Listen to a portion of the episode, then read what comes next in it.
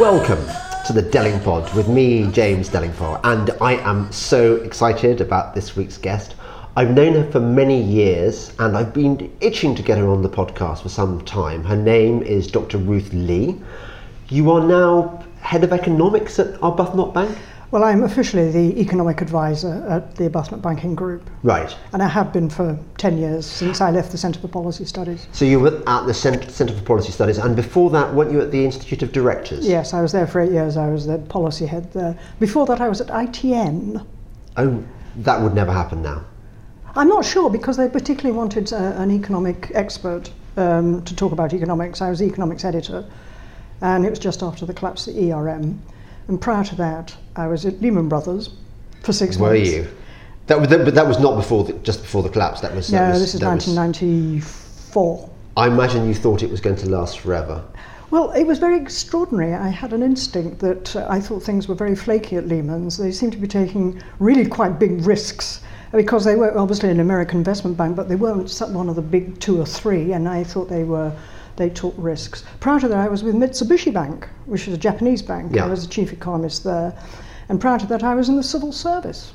That's right. So you're an unlikely uh, character to fulfill to have filled most of these roles because your your politics are pretty free market, classical liberal, and we live in a world where pretty much the neo Keynesians have won. Well, in, in, my youth, which is quite some years ago, it was all neo Keynesian, but Mrs. Thatcher, of course, changed all that. Um, I started my career in the 1970s, believe it or not, in the Treasury, uh, prior to when we joined the EC, if I remember correctly. And then, uh, but in the 1980s, the, the Thatcher government, along with Tebbit and Lawson and Geoffrey Howe, they changed the way that people thought about the economy. And it was very interesting to see it because by then I'd moved into the Department of Trade and Industry, and it was very interesting to see how Tebbit was actually changing the debate on how the economy was run. And uh, of course, there was privatization, monetarism, all these things. It was a revolution. Mrs. Thatcher changed the country. She changed the way of thinking to some extent there's been a clawback on that, but it's never nothing like it was in the 1970s when neo-Keynesian seemed to be the, the solution to everything. Except, let me p- present the counter argument. We've got the tax levels at the highest they've been in 50 years under allegedly a conservative government. Now, if even the conservatives are pushing the high tax, big spending agenda, that seems to me a sign that perhaps we're not winning at the moment. I, I, I totally agree with that. I mean, I don't. There's not been the clawback to where we were in the 1970s. I think that's what I've just said. Yeah. But of course, it wasn't just about tax and spend. It was about the way you run the economy. Yeah. It was the mixed economy. It used to be called Butskellism. You know, in other words, both the Labour Party and the Conservative bought into this idea of a mixed economy. That changed in the 1980s, and I suggest that a lot of the competitiveness boost that we had in the 1980s from the Thatcher era actually still permeates our economy. But I totally agree with you about tax and spend. I think, but I don't think that's so much Keynesianism. It's just that things have just sort of grown like topsy, and this is the after effects to some extent still of the big, big spending boom that we had in the 2000s with Gordon Brown, which to yes. some extent bless him, I do think George Osborne tried very hard to, to, to, to, restrain it, but even he couldn't restrain it altogether. The trouble was, Gordon Brown raised spending so aggressively that it was actually very difficult to claw it back without even more quotes austerity and pain that we've actually seen. Do you, so do you think that that's really where it all went wrong? That Gordon Brown, I mean, he sold off our gold reserves as well. Yes, was, he did. Was that was that how significant was that? Would you say? Well, I think uh, I remember being very critical of Gordon Brown in the early 2000s when I was in the Institute of Directors. So much so, in fact, that I got the sack. On his orders. Uh, pretty well. I mean, I speculate, but yeah. I think that there were, there were quite a lot of rumours flying around at the time. Not all of them put around by me, but it was quite clear that Gordon Brown vastly disapproved of my comments. I said he's a tax and spend, he's profligate, and he's actually wrecking the fiscal legacy that he had, he had inherited from a very, very well run economy and a government of the late 1990s, of the 1990s, which was, was of course Ken Clarke and Norman Lamont. I imagine that you were pretty much a lone voice at that time because I, me- I remember the mood in the country. It was like we've never had it so good. We've got all these wonderful new airports opening up all around Europe that we can fly to very cheaply. We can buy all these these white goods much more cheaply than ever before. We've got we've got everything, and no one was really really worried about what this might do long term. I think I was very much a lone voice, or there were just very few of us who kept pointing out that the way that public spending was being increased was extremely foolish. Yeah. While the economy was growing well, and it grew well in the 2000s, I don't think there's any doubt about that.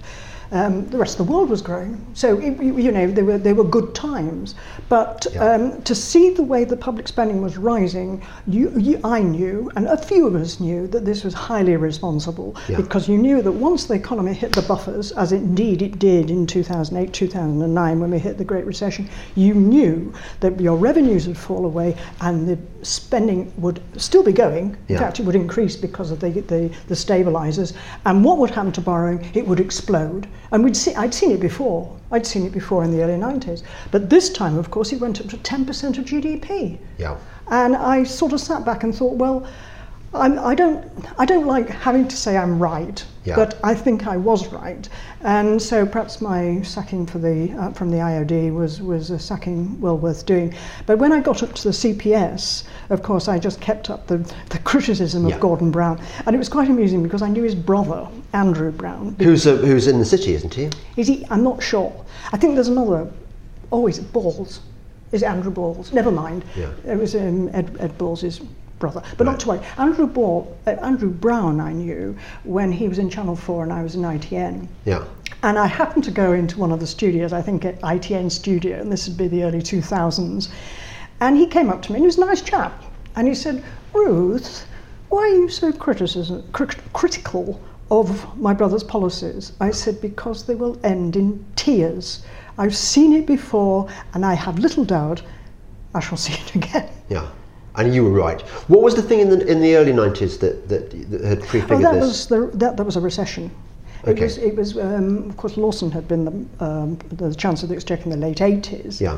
And uh, then he, uh, then, then the, the economy overheated and interest rates went up very aggressively. We joined the ERM.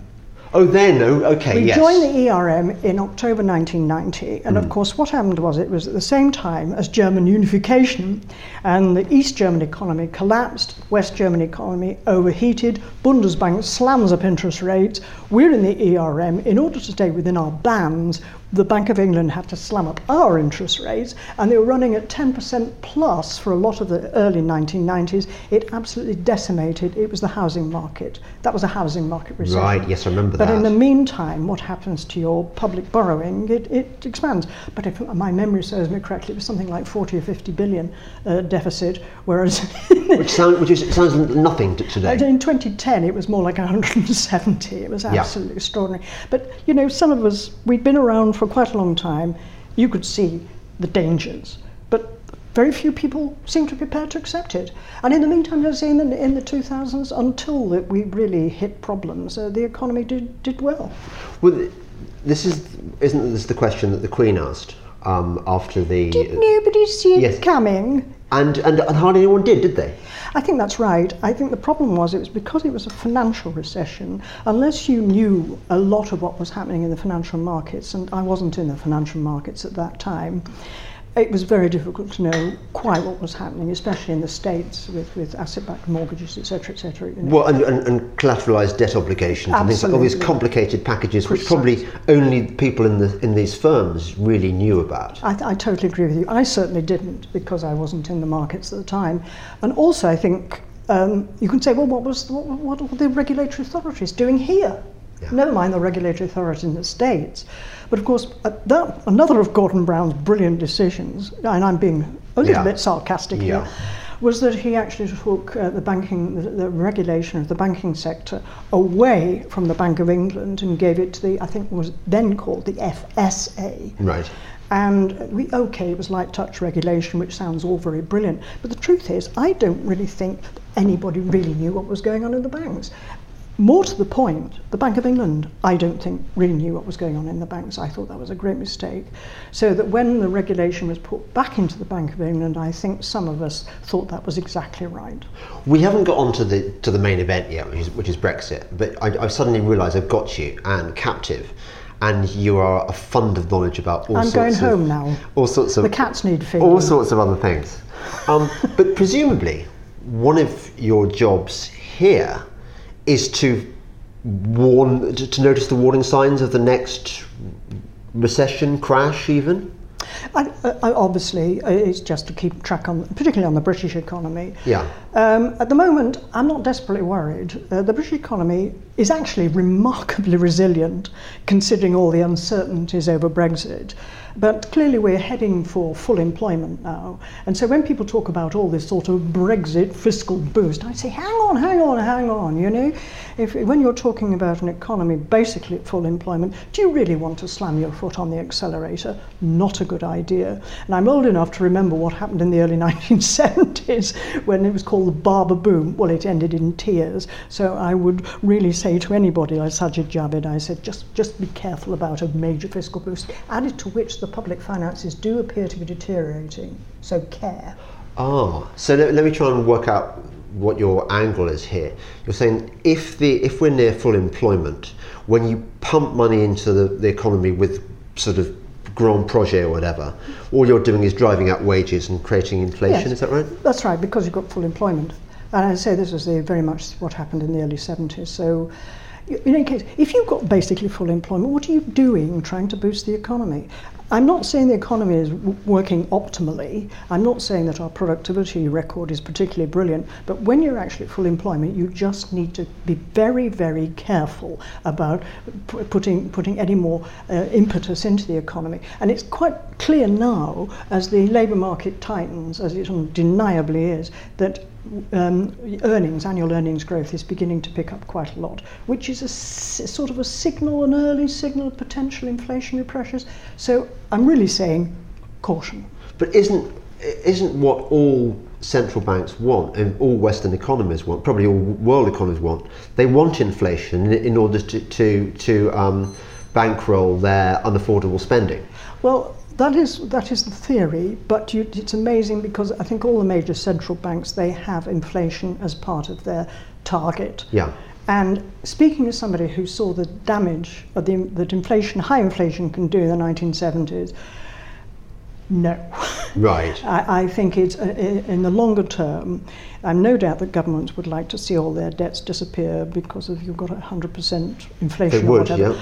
But I think the idea of having inflation targeting, targeting and controlling inflation is the way to sustainability within economic growth. So I'm all in favour of it. Yeah. And they'll just have to learn to live with their debts. But I mean, you, you talk tremendous sense about things, which is one why you you would be my go-to economist. But do you get any sense that any government um, in the Western world right now is remotely interested in living within its means, or, or, or rather, is capable of selling to the public, the, to the electorate, the necessity of living with, within Well, one's means? it, depends which sort of countries you're looking at. Uh, I think it's true to say that obviously Donald Trump is quite keen on. Well, he had his major fiscal boost with, it, boost with his tax cuts, and that has obviously put extra debt into the American economy. And I think their debt now is about 100% of GDP. But ironically, because people will always buy US treasuries, it's, it's actually very, very affordable because it's very fundable. I think here um, I would like to say to the British government, as I, I've already said, caution, caution, caution, because our debt to GDP ratio is over 8%, which is not trivial. Eight- 80%. 80% is over 8 that's the debt to GDP ratio. Right. Because the t- GDP is about 2 trillion and our debt is about 1.7. This is public sector debt. How does this compare with other G, the G7, G8? whatever? Well, comparing with the States, I say it's about, I think it's about 100. Um, France, I think, probably give it 80 to 100. Germany is much lower. Germany Right. is actually very, very careful about its fiscal stance, and it's been running surpluses, which is pretty unusual in the uh, developed world. Italy, 140% Right. Greece, it's well, God, 160, 170 percent of GDP. It, it's So there's not much chance of Greece un- ever paying unsustainable. If you were, if you were Greece, you, know, you see, here I'm, I'm sport. I've got, there's so many questions I want to ask you. If you were Greece, what would you be doing? Would you would you be getting the, the drachma back? Well, personally, I, I said this back in 2011, 2012. I think when people were beginning to talk about Greg, Grexit, Yeah. which of course was Greece leaving the euro, and it struck me at the time that this is an economy that struggles to be in the euro, as in Italy struggles to be in the euro, because basically they are at a competitive disadvantage against countries like Germany, which now have a competitive advantage. Um, and I always thought this, this is why I was so very, very opposed to the United Kingdom joining the euro, that unless you have very close economic convergence, it doesn't work, or at least it works by the immiseration of quite a lot of your Indeed. euro. And that essentially is what has happened to Greece and Italy. What would happen if if the Italian Italians got the lira back and the, if they if, if they Italexit and, and Grexit if they happened what what would be the, the effects? Well, I think the first thing would be that uh, their currencies would fall Yeah. quite dramatically. And that would give a competitiveness boost to those economies. And then you could see, probably after quite a lot of disruption and one thing and another, that Greece in particular would probably have to renege on its debt. Yes. Because, well, it's done it before. And who would take the haircut there? Who would be the be- people who own Greece's debt. who, who are French banks, French, yeah. Ger- German banks, um, no doubt some Greeks in the street. I, I really am. and would that would that cause contagion in the well not with Greece it wouldn't but Italy it might mightn't it? Well, it might. I don't know how much. I don't know how much Greek debt the Italians have. But when it when it comes to Italy, would they renege on their debts? That's a, that's a, that's a bigger bigger question. Surely they would, wouldn't they? but, but okay, so so, So there we are. obviously our Greek holidays and Italian holidays would become much much cheaper. Yes. But would how much? Obviously, this is impossible to, to, to know for certain. But how much suffering and chaos would there be before sort of equilibrium It's, was? it is impossible to say. To be honest with you, I don't know, and I don't know what, what whether there would be much debt forgiveness. You just don't know, Okay. or whether actually some other countries might decide that they would, they would need some help. I, I, I can't even start to guess what would happen. But you know, all, uh, uh, they would actually be in a situation where they were on a sustainable path, and you would expect growth. Whereas at the moment, I suspect both of them are going are, are subject to endless constriction on their growth. Yes. I think Greek GDP now is what 25% low, lower than it was 10 years ago.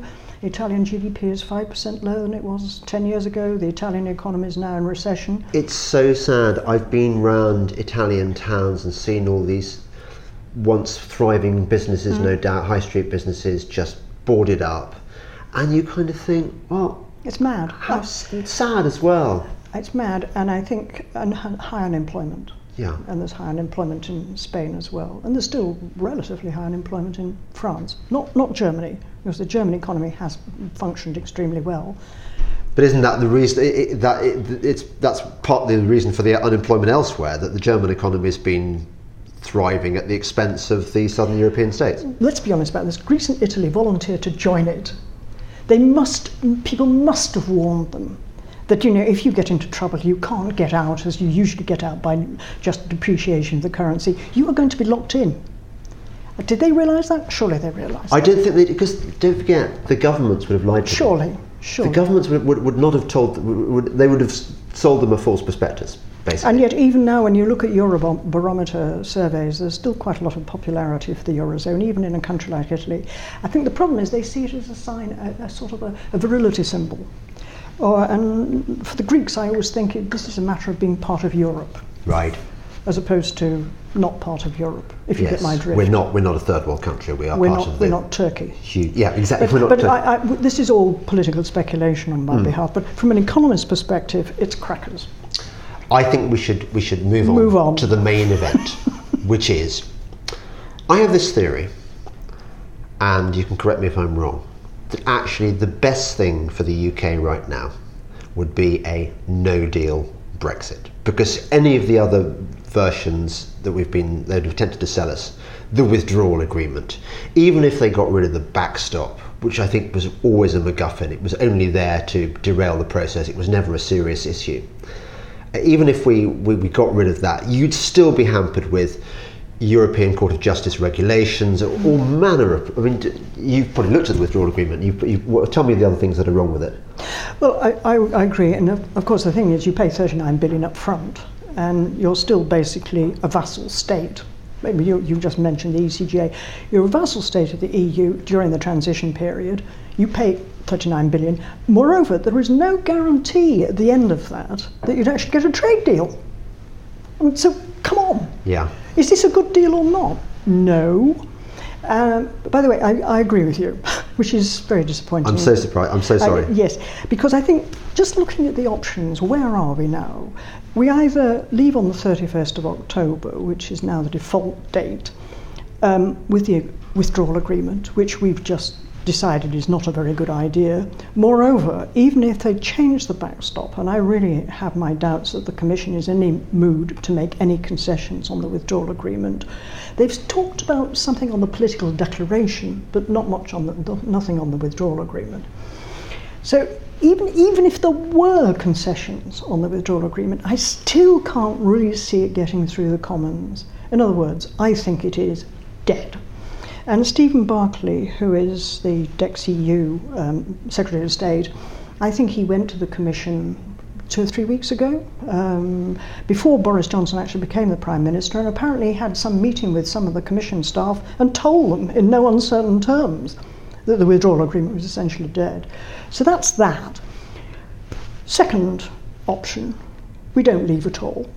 And for some reason, we decide to revoke Article 50 or we extend the uh, date indefinitely into the future. Yeah. Or thirdly, we leave on the 31st of October without the withdrawal agreement. But there are probably all sorts of little agreements with the European Union to, to keep the ship of state afloat, so to speak. Obviously, the, uh, we have made contingency plans. The Commission has made contingency plans on things like transportation, travel, citizens' rights, all those things. And they, they made these by the end of last year. That's my understanding of it. And they've said that we will agree to this, provided there's reciprocity from the British government. In other words, you just agree the basics of actually leaving without too much disruption. Yeah. They might even get round to looking at uh, GATT Article 24, which has been mooted, not least of all by Boris Johnson, if you remember, which suggests that you can t- continue with tariff free trade um, as you negotiate a free trade agreement, but that would require the EU to agree to it, which they may or they may not. For economic reasons, I would suggest they'd absolutely jump at it because they've got such a huge trade surplus with ours. Yes. But for perhaps political reasons, they say, well, I'm sorry, we have struggled for three years trying to negotiate things with you guys, and you're just, we've had enough. So, to cut a long story short, no deal. Um, I say there'll be all these sort of little reciprocity agreements, I think. Yeah. Moreover, we'll still be trading under WTO rules. It's not as if you go into some great abyss. And the WTO rules are perfectly tried and tested. This is it's somehow people think this is sort of wild west of trading, but it's not because even now uh, the best part of uh, well at least 40 over 50% of our trade now is with non-EU countries. Some of the non-EU countries there are free trade agreements like Switzerland and Korea, but still 45% of our trade is basically under WTO rules, not least of all with the States. And yet, and yet, Ruth, I read on Twitter and elsewhere that if Britain leaves the EU with no deal, it will be a combination of the apocalypse and Armageddon and um, every other bad thing you've ever heard of combined. Why, why is there such a gap between your apparent complacency and what the Remainers are telling us? I think I'd like to think I'm not being complacent because I do think there'll be disruption if we leave, as I suggest. what- briefly, what is the because I think a lot of businesses will have to find they suddenly have to fill out forms that they've never had to fill, So out. tedious form filling, yeah. Yes, and I, I suspect there, there could be all sorts of other little problems. I transportation people don't get the right certificates. You know, you know what I'm Yeah, but, but what, what level of financial hit are we talking about? Well, I'm talking about disruption, perhaps a couple of quarters, but nothing sufficient to drive the economy into terminal decline, Yeah. which is what you're uh, implying by Project Fear Mark II. Mm. And we saw last November, I'm afraid to say I laughed when I saw this, but the government came out with yet another set of forecasts, and then the bank came out with its scenarios yeah. suggesting GDP would fall by goodness how, know how much in 2019 or 2020 if it was a no deal, disorderly no deal. It's always disorderly. Yeah. In, in other words, they've got these stock phrases, I think. Yes, and it's disorderly, so there are rats on the streets, etc., etc., and people have run out of cat food. You know the sort of thing. Falling off a cliff edge. Yeah. Crashing out. Crashing out, hit, falling off a cliff, etc., etc., falling off your scooter. You know the sorts of things you keep hearing. When I saw the banks scenarios, I thought they were hilariously funny because they were absurd and nobody really believed it. And it was, it was as if just this is just Project Fear Mark 2 all over again, and it's the same people as it was prior to the referendum. And then the IMF, I think, earlier this year, it was in April, they came out with a no deal scenario as well, which meant that the economy would go into recession in 2020. And that was picked up by the Office for Budget Responsibility about a fortnight ago when they took the IMF's forecast, April forecast, and they decided this would have an impact on the public finances to the tune of 30 billion a year, and it would add, I don't know, 12% to, to GDP, you know, debt to GDP ratio and all this palaver. Yeah. But the trouble is, these guys have got form. You know, they've been here before. Yeah. You know, okay, wolf, wolf, and this time it might be the wolf. But the trouble is, wolf, wolf before, and it wasn't the wolf. And of course, I'm talking to what these particular institutions were doing prior to the referendum. Yes. And I'd still like the Treasury to explain to me what they thought they were playing at. Because I remember in May 2016, they came out with, uh, I think, a couple of assessments of Brexit. Or, no, sorry, if we, the peasants, had the temerity to vote for Brexit, if yeah. you remember. And the short term impact, they actually said, I remember it so clearly, there would be recession. A vote to leave would lead to recession. Yeah. And 500,000 extra unemployed, full stop. And that was their good scenario because there was a bad scenario which meant even more unemployed. What happened? Okay, there was some disruption in the economy, mainly the, the currency fell quite considerably, which actually gave quite a, current, uh, a competitiveness boost to the economy. And no doubt that did affect real earnings, and that probably had knock on effects for consumption and growth. So growth could be lower than it otherwise would have been. But we will never know because no. we never know the counterproductive. You know, the counter indicator, we'll never know. No. So, to cut a long story short, these guys have got form. And I, you know, I don't know how they have the nerve, having been so wrong prior to the referendum, I don't know how they have the nerve to sort of think that we'll all be taken in by Project Fear Mark 2. And I don't think most people are. Because when I get outside the Westminster bubble or the media bubble or whatever, and I just talk to people who are running businesses, they say, for goodness sake, let's just get on with Brexit. We are fed up with the uncertainty. No, it will be all right. There will be perhaps a disrupt- disruption that I've been mentioning, but we'll be all right. We'll get through it. What's the problem? Yeah. I mean, this country's been through considerably worse. What, what, you know, what, what are these people talking about? Yeah. Nobody believes them.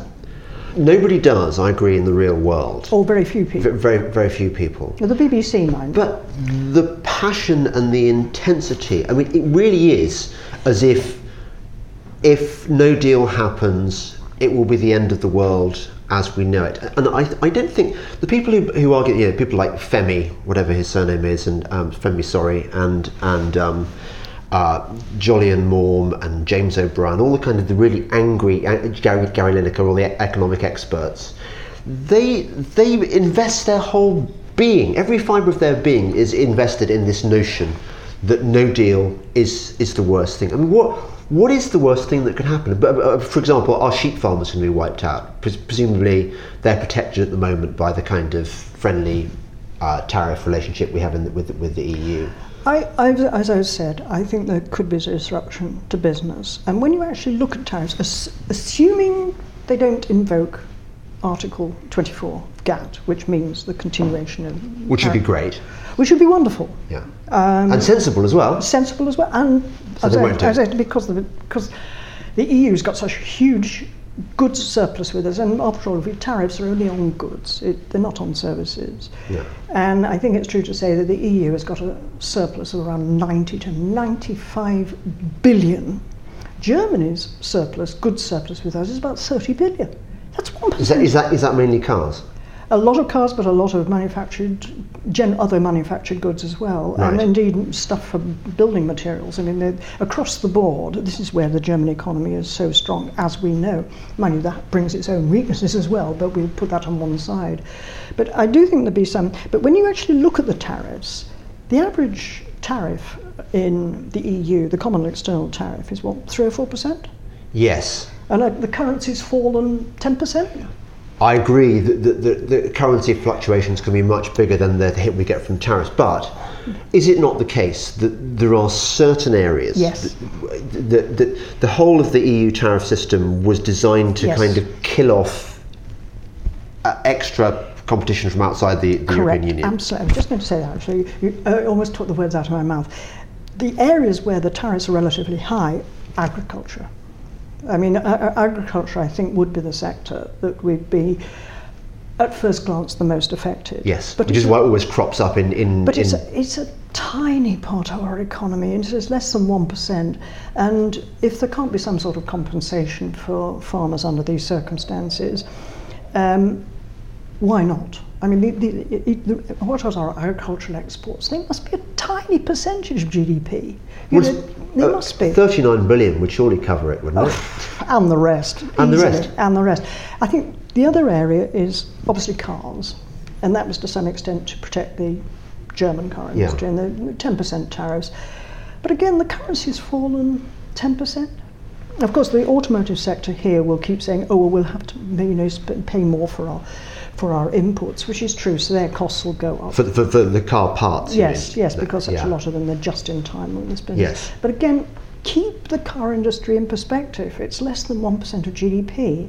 I don't want the car industry to be wiped out. I mean, some people just, oh, forget them. I don't take that attitude. But again, it's a matter of keeping it in perspective. And let's be frank about this the car industry globally is going through major changes. Yes. So you, you've got to sort of extricate what is a Brexit effect and what is a global effect and changes to the to car industry generally. I think I, I read somewhere recently the German car industry is in real trouble at the moment, isn't it? Well, I, I do look occasionally on the German car, and the point about the German car industry is about four and a half percent of their GDP. Ours Right. is less than one. Right. And the, the, the truth is that the Chinese markets are slowing, and they're slowing for our cars as well. Right. But that really does hit Germany much more than it hits us. And if Donald Trump, he's been threatening tariffs on, um, on EU exports, not least of all cars. And then if there were problems with Britain, you could see that three of Germany's major markets were actually not quite as friendly as they were.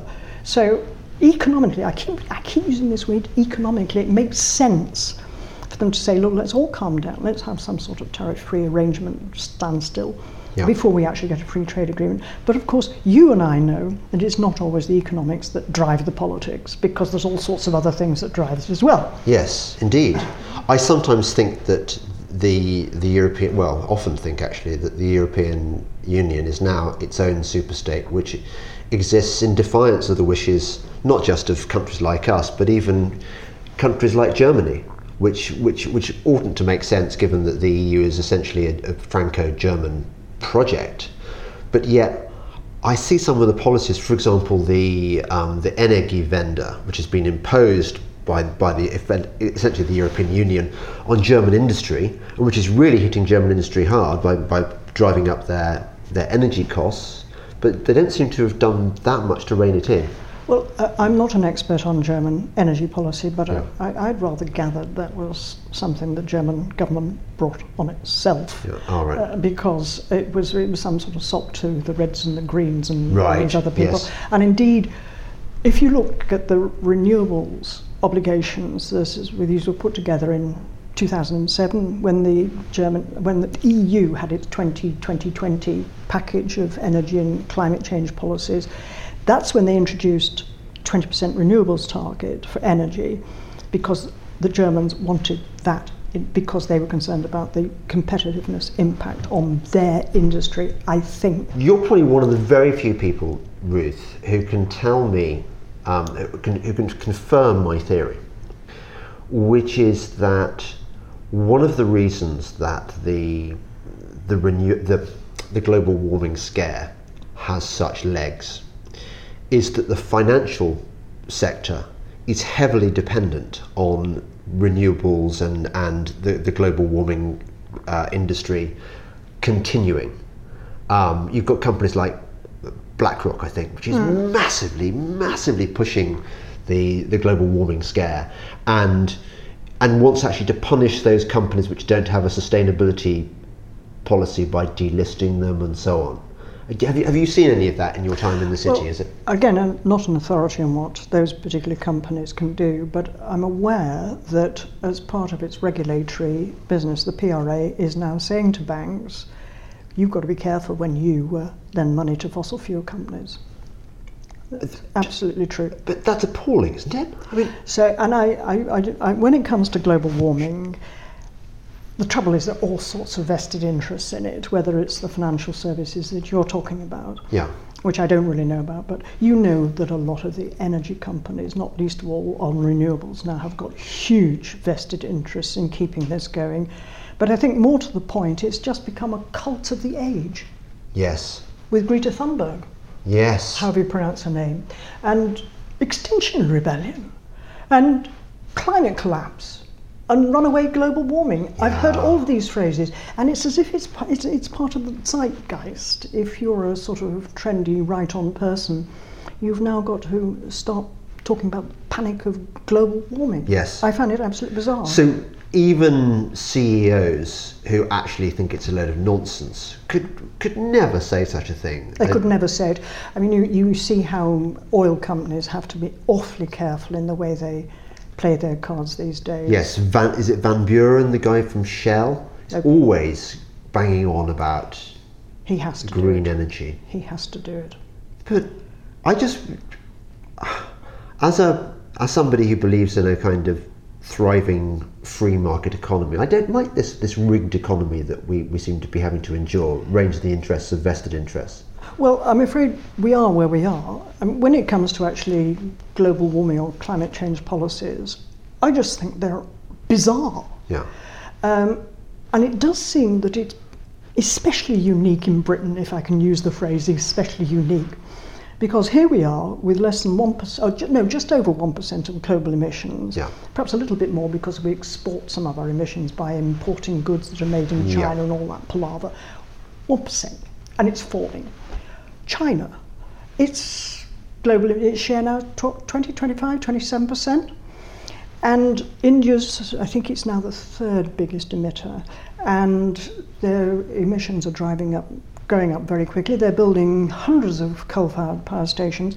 You know, what are we doing? What is this country doing? Oh, we're being a leader in, in the fight against climate change. Yes, but nobody's coming on behind. We're, we're, we're, we're leading the route over the cliff. We're, we're, and strangely, it's, it's extraordinary. It's almost as, as though the Chinese don't care what Greta Thunberg says. Can you imagine? Why should they?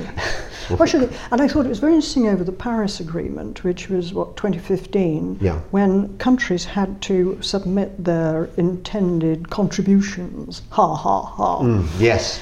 INDCs. Yes, yeah. and uh, we uh, we in actually the e- EU they they've got some further potential cuts in emissions coming up, and of course we've got now this zero emissions policy, which is just crazy beyond belief.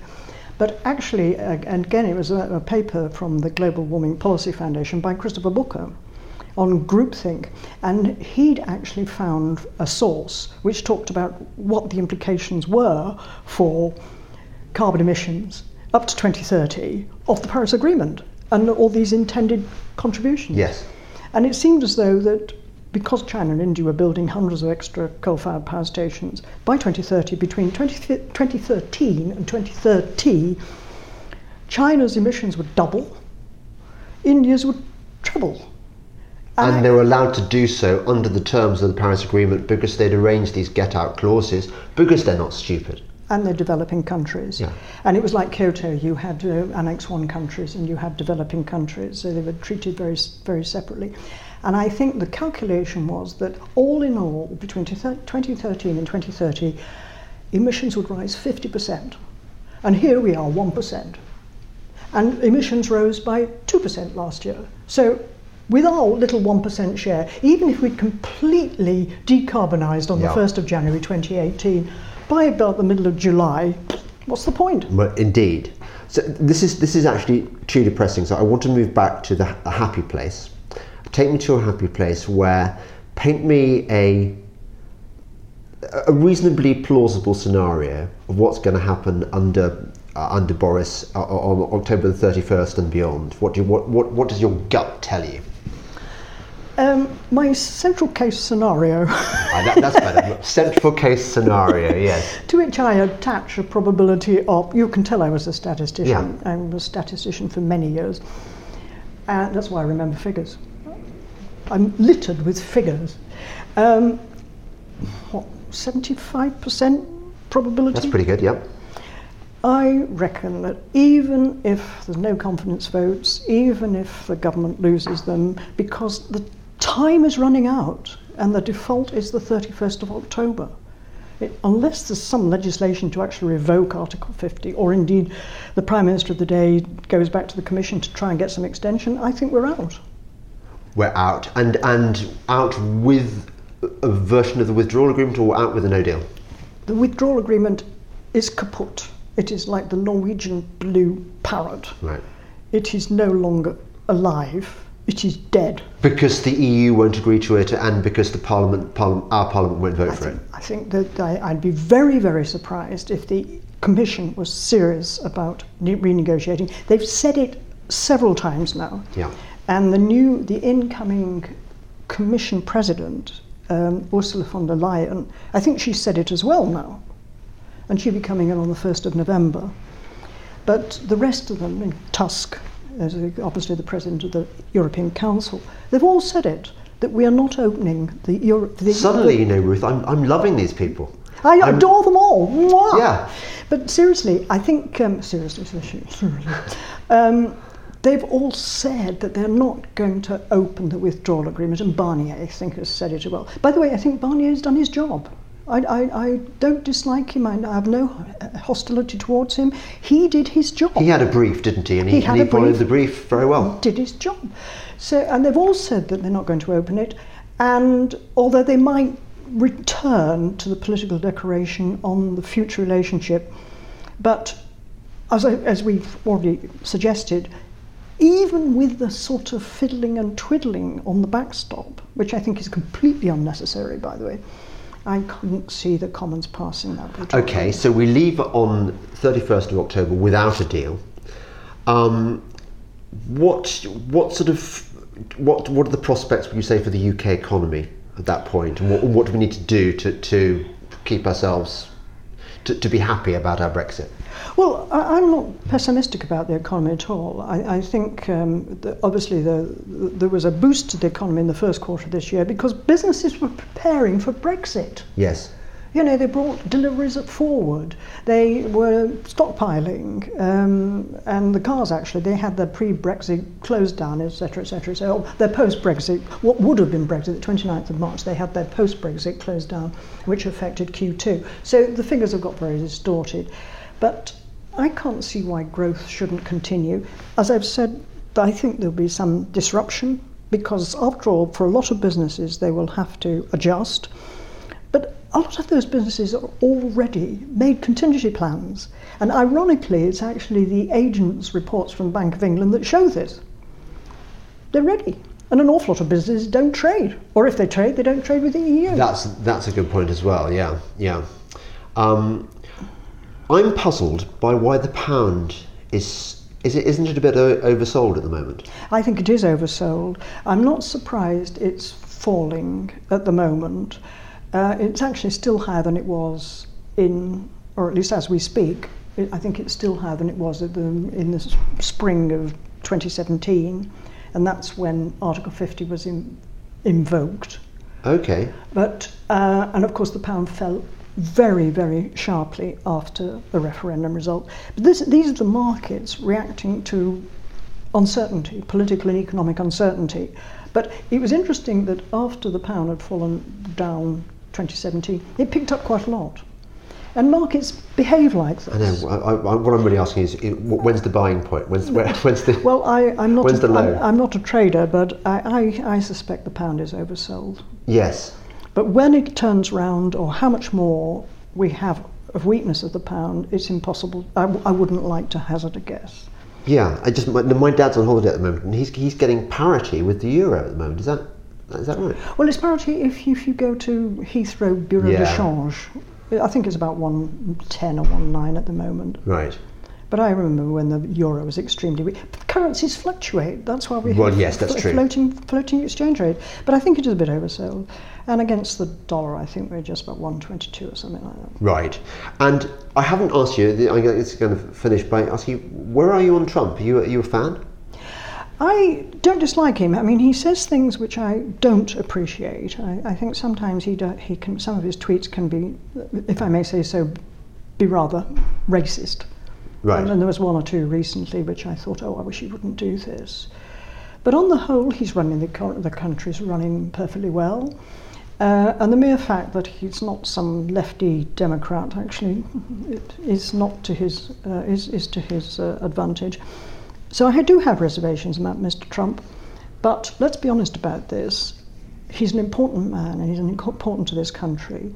And I salute the office as well as the man, if you get my drift. But just on your area of expertise, we were, we were, we were assured by all the experts, I use that word um, advisedly, um, we were told by all the experts that Trump was an economic illiterate, that he, that he, he wasn't really a good businessman, you know, he'd, he'd inherited this money and, and he was a fool and his, his tariffs were going to be a dangerous thing and, and they, he was going to wreck the global economy. Do you think he's lived up to the doom-mongers' expectations or do you think he's been rather good on that score? Well, put it this way, I, I do have my reservations about the gentleman, and I'm not an expert on his business expertise, let's be honest about this, but he's no fool. Let's be honest about this, he's no fool. Yeah. And when it comes to the tariffs, um, he has a case against China. I, I really do think he has a case because the Chinese do tend to play pretty fast and loose sometimes, not least of all with intellectual property rights. Yes. And he has said it's not, just about slamming up tariffs and, and, and to stop trade. It's actually a matter of trying to get the Chinese to the table in order to have a, a more level playing field when it comes to trade between China and the States, or indeed with China and the rest of the world come to that. And he does have a point that uh, China does have a very large trade surplus with the States, partly because, uh, arguably, they don't give access to overseas exporters quite as um, people can export to, to, to, to Western markets. Do, do you not think that China has the power at any point to collapse the world economy uh, for, for political reasons rather than economic reasons? It, that it's, it's, it's, Who it's, has the power? China, because it, 'cause it's it's so it's got it's got so many investments in in America and Australia. I mean, it could it could use Australia. I heard this from some. I can't remember. Yeah, I could be talking rubbish here, but but I, I heard from somebody in Australia that that Australia is now so in hock to Chinese investment, so so vulnerable that that even if they start sort of um, uh, a modest kind of um, removing themselves from the kind of the markets, that that it have a drastic effect on the economy. I wouldn't claim to know very much about Chinese, Australian uh, economies, um, although presumably because Australia is a great exporter of raw materials and commodities, Yeah. and a lot of those do go to China. It is not in China's interests to fall out with all its trading partners, and I can't see them doing it. Right. I okay. really can't see them doing it. Well, I'm reassured there, Ruth. Um, Well, I wouldn't be too reassured because I'm not an expert, but it's not in their interests, and, and if nothing else, they are pragmatic people. That was my experience of dealing with the Japanese as well. They were incredibly pragma- pragmatic people. Right. So I think the key, the take home from this this discussion is October the thirty first. We're gonna get seventy five percent. 75%. Although I'm not taking bets because I lost, scenario. I lost 20 quid over the 29th of March. How would we? How would we? If, if we wanted to say I was a big bank and, and you were my economics advisor, how would I benefit it from your your seventy five percent scenario advice? What would? I wouldn't dare advise you as to what you wanted to do with your investments. Oh right. Okay. Yeah. No, well, you're, you're probably right. There probably isn't a there probably isn't an obvious play. Um, Other than buy, I, I, I'm guessing by sterling is probably, but, but sterling, I think sterling will come back at some point, but you never know when it is, and this is the problem about markets. markets you can never stay know when they're going irrational to- longer And in the meantime, there'll be so many other moving parts. Sometimes I think people they talk about UK as if it's a, a sort of standalone country, far from it, and there are all sorts of other. Uh, other developments within the world economy which are going to impact on the economy. It's not just Brexit, is it? which gets you off the hook as an economist because you'd say, well, look, you know, the other factors that came into Precisely play. so. That's what economists do. It's called passing the buck. Yeah. And you, you know, don't forget, what's, what's, the, what's the states going to do? What, what's, what's the Eurozone going to do? It doesn't look very clever, does it? Um, no, it doesn't. And the eurozone is, is, in, is in deep trouble, isn't it? I think a lot of it is, and uh, ironically, we, we mentioned Italy, but Germany, I think, is flirting with slow, very slow growth, if not recession. Not Is it like going Japanese? Maybe, maybe. Uh, and the ECB has no firepower left. This is the trouble with all the central banks, basically. They've, they've blown it all, haven't they? What with, With with, quantitative exception of the easing Fed. and stuff? With the exception of the Fed. Well, with quantitative easing and having such incredibly low interest rates, yes. I mean, the ECB's got virtually nothing to do. What does it do? Make negative interest rates So the, the European Union is, uh, uh, and, and well, Europe is, is quite weak at the moment. Not, think not I think it's weak, and I think um, when you actually look at the prospects, even if you look five years ahead, ten years ahead, Yeah. you know that, the, or at least I think it's generally agreed that the eurozone is going to be a relatively slow-growing part of the world. Yeah. And this is another reason for getting out of the EU and recalibrating our trade links with the rest of the world. And I've been saying this for decades. Hurrah! Hurrah! Hurrah! Yeah. Dr. Ruth Lea, thank you very much for putting me right, for putting lead in my pencil and convincing me that we're on the right track. Thanks very much. And I've agreed with nearly every word you've said. Do you have? Another reason I love you.